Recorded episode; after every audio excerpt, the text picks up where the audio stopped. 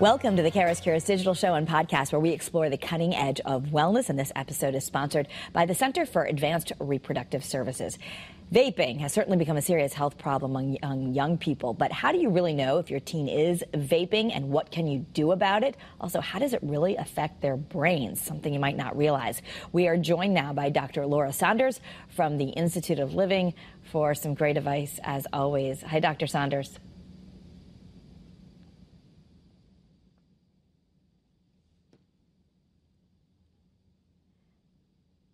I'm going to stop you just for a second because I don't hear you. I'm going to talk to our great tech team. Angelo, any advice? Stay with us, folks. We'll get Dr. We'll get Dr. Saunders here in one second. Don't worry. It's on our end, Dr. Saunders. It's coming. It's coming. This is the beauty of live TV, people. We'll be here in just a moment. Okay. All right. I'm just going to reintroduce because I don't know if uh, everyone heard me. So, we're talking about vaping, and it is a serious health problem among our young people. And how do you really know if it's happening? Well, we are joined now by Dr. Laura Saunders from the Institute of Living. And there she Thank is. You, Karen. okay. So uh, let's first talk about what vaping is because I honestly think that sometimes adults don't know. It's like we know that there's this thing and everyone's talking about it, but what exactly is it? What are we looking for?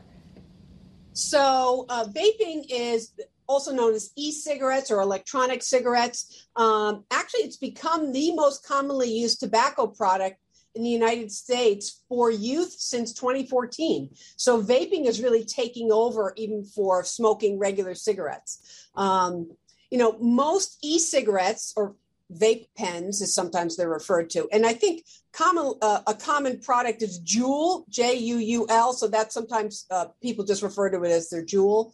Um, so they contain nicotine, and we know that nicotine is highly addictive. It is highly addictive for adolescents and the adolescent brain, just like it's highly addictive for adults. Um, and really, it can harm brain development, and it, and your brain development for young people really continues on through about the age 25.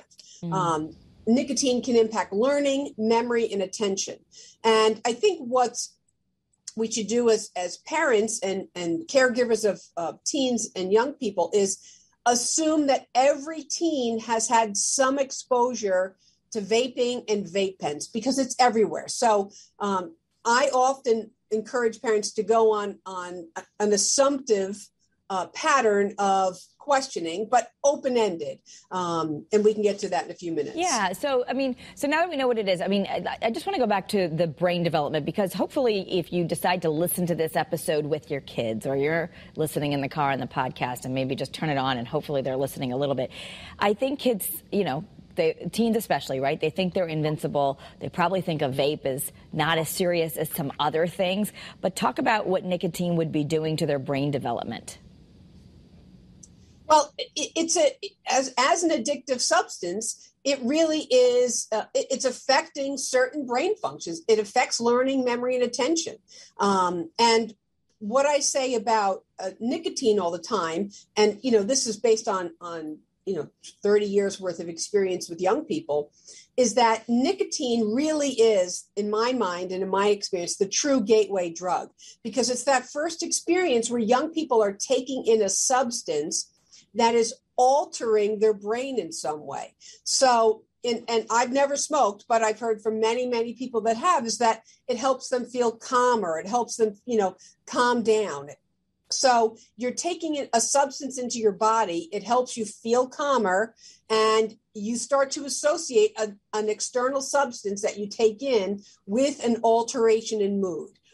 And that means that you're not doing things yourself to alter your mood. So, you know, it can really uh, play a role in anxiety and depression and a lot of other things. Right. When you say you're not doing things yourself, meaning you're not learning coping skills because there's medication, there's other things, but the first line of defense for all of this would be teaching young people and adults coping skills, right? Like uh, deep breathing or taking a walk or putting their screen away. Right. So we uh, we coping skills are a way to manage your uh, feelings or your anxiety in su- in such a way that helps you feel better, right? So there's positive coping skills and there are negative coping skills, right? So smoking or vaping would be a negative coping skill. Individuals say that it makes them feel better, but it has a negative side effect. In this case, it is highly addictive. Um, and for young people, you know, it's not like you just take up vaping once or twice. Once you start it, the sort of the addiction takes over, right? Nicotine is, is, as we keep saying, and I will continue to say, very highly addictive. So it's really important um, that we as parents also become role models, right? So if we're vaping or smoking cigarettes or doing those kinds of things, it is highly likely that our kids will imitate our behavior. Mm. And it, like you said, assume that they've seen it, maybe even tried it, uh, because it's everywhere. I mean, even we do stories all the time about local high schools kind of now locking the bathrooms because I guess different than uh, when we were younger, kids probably wouldn't have smoked in the bathroom. You would have smelled it all the way down the hallway. This allows kids to hide it better, right? Right. There was definitely smoking in the bathroom when I was in high school. Okay. Um, but yes, uh, you, with smoking, it was very obvious. With with the e-cigarettes, it's actually in the uh, vape pens. It's a little easier to hide it, although they do because a lot of times they have flavorings in them, so they do give off a scent.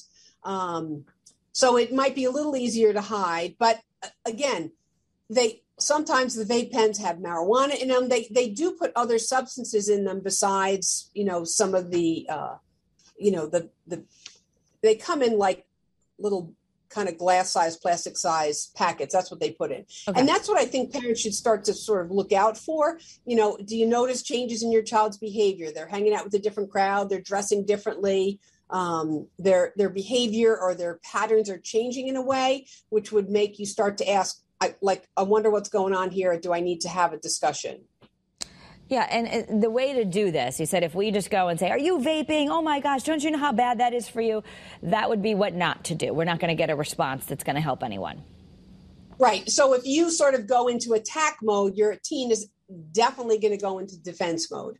Um, and, and it's really looking for those opportunities. You're watching a show together and you see someone smoking in the show, right? You say, wow, do I always like to ask about friends because you get more information about friends than you do about the individual. Like, do a lot of your friends smoke or do a lot of your friends vape?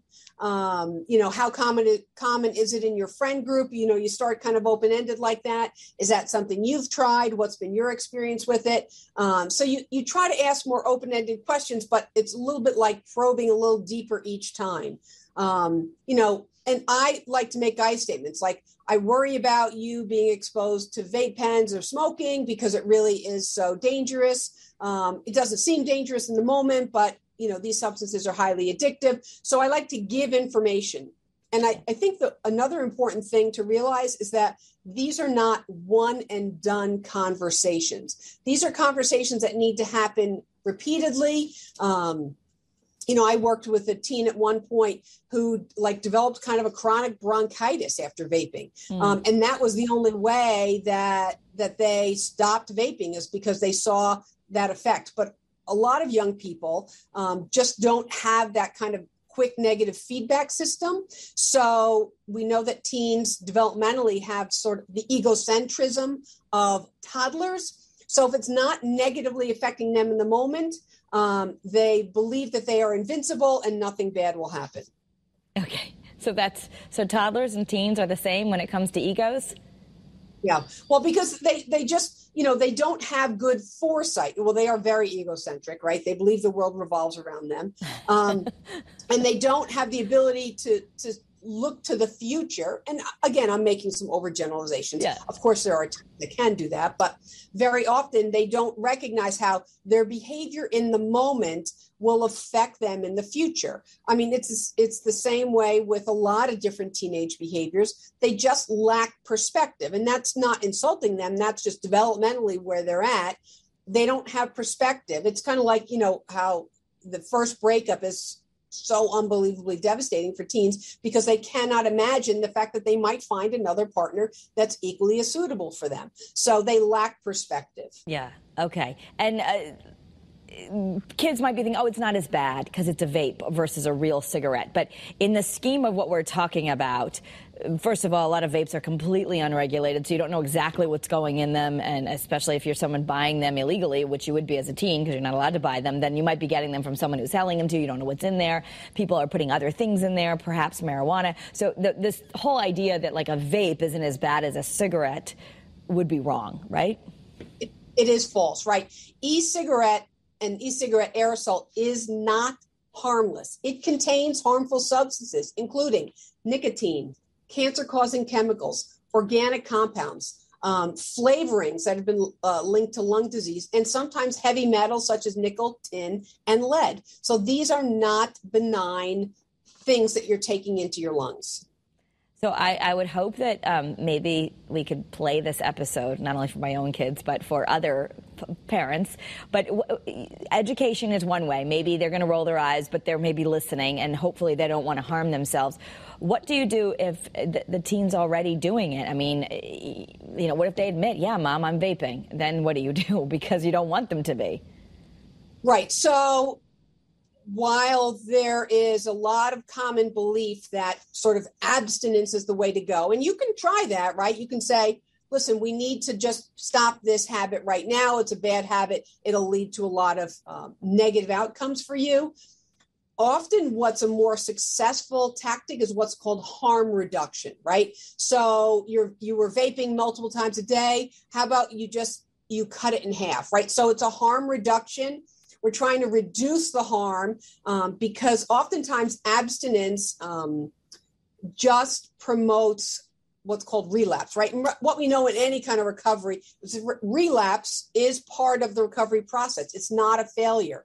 But to emphasize harm reduction, when you find out your child's vaping, you know, multiple times a day, it's it's a better tactic to say, okay, let's try to cut it in half, right? So let's focus on harm reduction um, as opposed to complete abstinence, because then when they go back to vaping again, it's considered a failure experience. Um, and as I as I said, relapse is part of any kind of of you know process by which we try to re- reduce the use of harmful substances. So the kids aren't always honest though. So the, I get the harm reduction, and you're gonna have to kind of just check yourself. I'm not screaming and saying you're grounded for the rest of your life, and I'm stealing everything out of your room and whatever. I, I, you would say that's not the right thing to do. But um, so harm reduction, but then obviously the goal has to be off, right?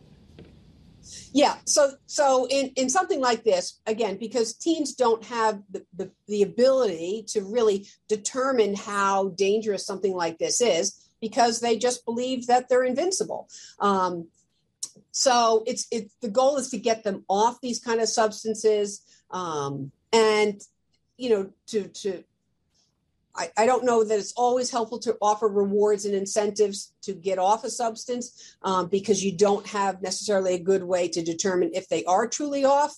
Um, but it's it's that sort of ongoing. I'm concerned about you this is this is dangerous for your health and well-being you know is there something i can do to help and support you right so just kind of keeping on the education and information as the best way to um, as best way to help them and I guess you talk about access. I mean, they, these are expensive. So I don't know if you're giving your kids money or they have access to a credit card. I mean, I guess would it be okay to say, make sure that I'm really reducing all access and I'm not giving you money unless I know what it's used for? Right. So you, you know, if they need, you know, if they need money for certain things, you need to be checking and and what they're using that money for. Right. So reducing their finances, finding a way to um, to limit the use of finances. Um, so there's several different tactics to go at this. Um, I generally don't advocate a hard line um, like as you joked, you're, you're, grounded for your entire life. I mean, that generally doesn't work, and it creates a lot of um, subversive behaviors um, where they're sneaking out or they're doing things behind your back again. Um, but to really try to monitor and supervise as much as possible, provide information and education, try to keep the door open for for conversation around this. Um, yeah because when teens say it's fine i know it's it's fine it's it's not going to harm me and you have to say in fact that's not true. It is very harmful.